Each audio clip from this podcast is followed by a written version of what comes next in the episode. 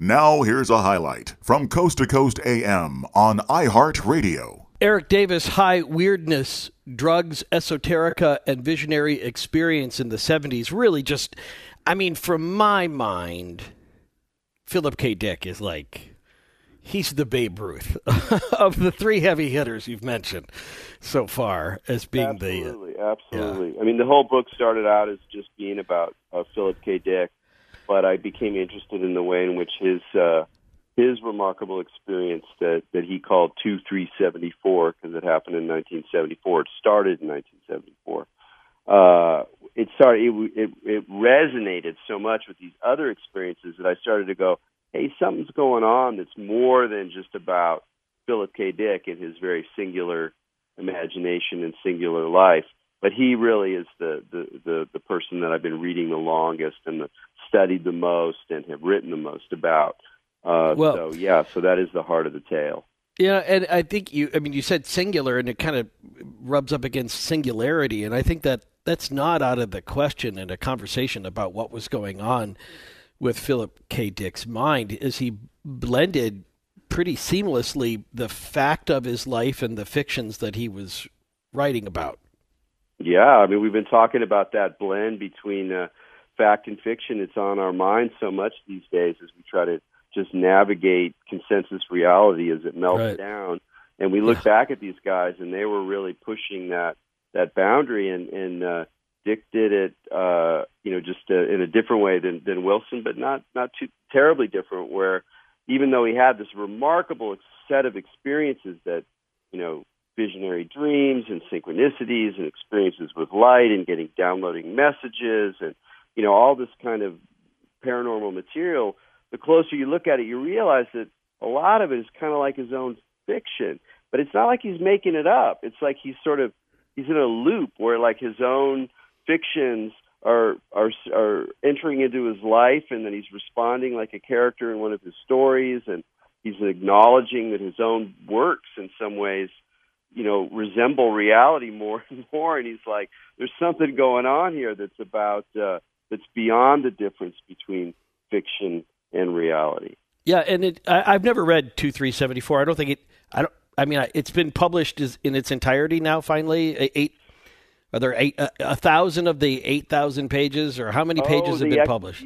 Yeah. So after he had this experience, he spent the rest of his life writing about it in different ways. He wrote novels based on it. Valis is the most famous and probably the most worthwhile. But he also wrote this private diary that he never intended to publish that he called the Exegesis. And it's this enormous work, and I worked on the published version of it, which, like you said, is a big fat book, fatter than mine. Come on. It's only a tenth of what he wrote. I heard it was 8,000 pages. Something like that. That sounds about right. And 8,000, and I'm not saying this to besmirch his good name, rest in peace, but 8,000 fairly drug-fueled pages, right? I mean, he was writing like feverishly 150 pages a week or day or something like that for a while. He was writing feverishly, but the interesting thing about Dick and makes him different than Terrence McKenna and Robert Anton Wilson is that those guys were really into psychedelics, and they were taking psychedelics big time to blow themselves to the ends of the universe. But Dick, especially by the early 1970s, wasn't actually taking that many drugs, and he never... Wait. Yeah, psychedelics, I'm not saying. He was taking speed, though. Right, but by the 70s, he was not really taking speed anymore, because that was the 60s. So that's what's interesting about him, is he's not actually... I mean, he's drug damaged, no doubt.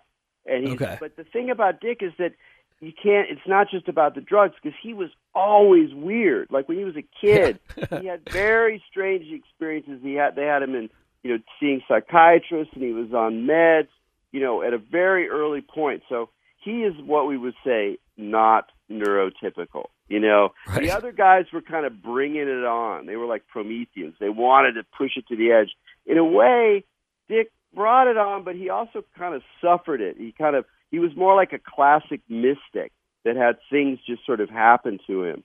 And so he wrote like a maniac, but in a way he was almost outside of the really drug-fueled period that he had earlier in his life. Yeah, fair enough. And I'm not the expert, nor do I claim to be, but I do remember reading at one point, I don't know, maybe it was in the reviews when A Scanner Darkly came out as a movie, and people were talking about he had all these like hippies that were living in his big old house with him, right? He let street people live with him for a period of time. That was just before. Yeah, that was at the very. Or basically, he was living with the hippies, and his life was really spiraling out of control. He hit bottom, and then he went into a clinic, like a rehab clinic. And after he got out of the rehab clinic, he moved to Southern California. And that's where, like, things kind of settled down, okay, comparatively. Right. I mean, still living on the edge. And but The Exegesis is a fascinating, strange book. I mean, on one hand, it's just like a million crank pieces of literature out there where people write their metaphysics of the actual true structure of the cosmos, and they're just in some attic somewhere, or, in a basement somewhere. And in a way, it's like one of these like crazy texts, but it's also written by this brilliant science fiction writer, so it's much richer than that. And so it's a fascinating way to see what happens when people have really far out experiences, and then they try to write their way out of them. They try to understand what's happening, and they leave these texts behind that we can look at and go, "Whoa, what were they thinking?" Right. Or "What were they on?" Or what had gone down with them? Yeah, the word is interesting too. Exegesis, coming from the Greek, and meaning very specifically in literature, how one allows the text to speak for itself. But in his case, I think the exegesis and this, voluminous work, which we'll never hear the end of, we'll never probably see the end of it in our lifetimes, published, was letting that period of his life, that 2374 period of his life, speak for itself. Yeah, one of the interesting things about the Dick's whole situation is that he felt like he had gotten a revelation, like in the full religious sense, like he had seen through the falseness of reality and seen and glimpsed the truth. But at the same time, it's like he didn't really get the message. Like he didn't really know what it meant. He didn't really know what the revelation was about. And so what you see in the exegesis is he offers theory after theory after theory after theory. I mean, he's like, the wildest speculators that you have on the show turned up to 11 over and over and over and over again, like night after night, year after year. Maybe it was a Soviet satellite beaming signals to my head. Maybe the universe is one God. Maybe there are two gods and they're fighting. Maybe it's one side of my brain and the other side of the brain. It's just like theory after theory after theory. But he had this like revelatory experience, so he knew it was really important. So in a way, he was in a very challenging bind, trying to think his way out, to exegete, to interpret, or to let the text of his own experience speak. But the thing is that the text was garbled. Right. It's like it was full of noise and multiple meanings, and he could never really figure it out. So it's a remarkable. It's sort of like a postmodern religious experience. Religious experiences in the old days, people have the revelation and they come out and they go, "I know, we must all sit around in a circle and stare at each other's eyes and God will come down," and then everybody follows them or doesn't. Right. But with Dick, he had this revelation, but it's like he never really got anything except the profound sense that the world as we know it is an illusion. Except, I don't know, and again, you're the expert here. We're talking about high weirdness, Eric Davis, and this particular period of literature and art in the late 60s, early 70s, particularly the early 70s, which leads to some, I think, it's the blueprint for a lot of things which turn out all the time on Coast to Coast. But there was a level of particular, I thought, sort of a Christian experience that Philip K. Dick had during that time. Is that not right? Where he... Oh, there's definitely a big theme of... I mean, he actually became a Christian in the early 1960s. And even though from the outside you might look at his life and work and go, oh, he doesn't seem that Christian. You know, but he would always say, no, I'm an Episcopalian, I'm a Christian. Right. And so, yeah, his 2374 is full of Christian stuff, but it's also has Buddhist stuff and Taoist stuff and Greek mystical stuff, Gnostic stuff up the wazoo. But a lot of it is Christian. I mean, he definitely was focused on the figure of the Christ. He was very into the idea of the Logos, the idea that the kind of God's sort of information enters into our false world and begins to transform and even redeem it. And he was interested in the idea that there would be another kind of savior figure. So even though he wouldn't be recognized as a conventional Christian by most Christians, there's definitely an important Christian layer. And that's actually one of the arguments that I have, is that nobody thinks of him as a Christian writer. You know, there's a lot of writers out there that, Walker Percy or somebody, and like, oh, well, he's a Christian author. And Dick was he always insisted he was a Christian. There's Christian motifs in his books, but people never think about him as like a Christian science fiction writer or something. But in some ways, you have to recognize that as a crucial part. And I think actually you hit on it in a way. And this I can speak from because I'm ordained in the Episcopal Church.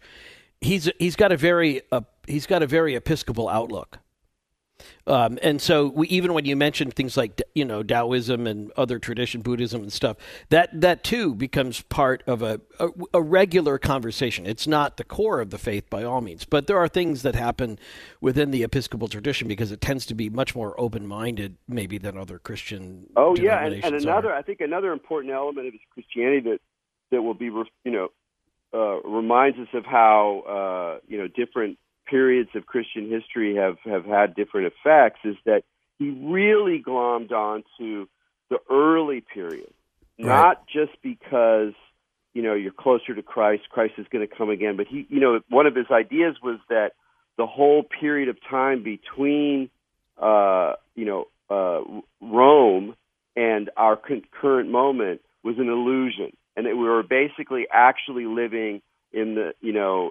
expecting the imminent return of Christ in the Roman period, and that, as he put it, Rome never died, and that we were still kind of living in this period of time. In the time of crypto-Christianity, when Christians were still hiding in tombs. Exactly, and that's what he really identified with, was the idea that as spiritual people, as people who had seen the light, as people who were struggling for the good, we're underground.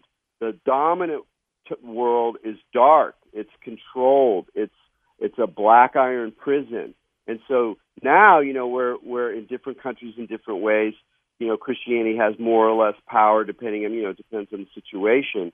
But we don't tend to think of it as this underground rebel, like the rebels in the first Star Wars movie. And that's what he's really relating with, is that aspect of Christianity, which is, for me, has always been the most attractive part of Christianity. Yeah, through a Scanner Darkly, it might be where the Rebel Alliance taking on the, and I think that's interesting because you mentioned that where two hemispheres of his brain seem to always be in competition with each other, and that was another internal struggle. I don't know whether that was the result of the previous psychedelic drug use, or whether it was some residue of a psychotic break at some point. But I mean, that's part of that Philip K. Dick, at least the legend of Philip K. Dick, that I find so interesting, is he felt like a little bit like it. His mind was at war with itself. Yeah, I mean, sometimes he felt that there was another person inside of him. Okay. It was usually good, like it was usually someone who was on his side, so it wasn't too conflictual. But I mean, he definitely veered into something like psychosis or whatever you want to call it, bipolar, this and that. I mean, he was, as I said, he was non-neurotypical, and one of the things that you can. So you could look at his life and read his books and go, wow, this guy's pretty crazy. But another way is to say, well, maybe he was even crazier than that, and he did all this to keep himself as sane as he could. And by telling these stories and by pursuing spirituality and researching, the history of myth and the history of religion and trying to figure out what was going on, he was actually like weaving himself back together. And so it's a really powerful way of recognizing some of the really important relationships between religion or esoteric mystical experience and psychopathology. They're not the same thing, but they're in tension. And in some people in particular, it's a serious tension. And we find, if you look at the lives of mystics, or if you look at the most spiritually powerful people you've known, some of them live very upright lives, but some of them live pretty crazy lives because they spend some time being kind of crazy. So there's something about that light that also brings you closer to pathology, and that's one of the things that I'm really interested in with all these guys. Listen to more Coast to Coast AM every weeknight at 1 a.m. Eastern, and go to coasttocoastam.com for more.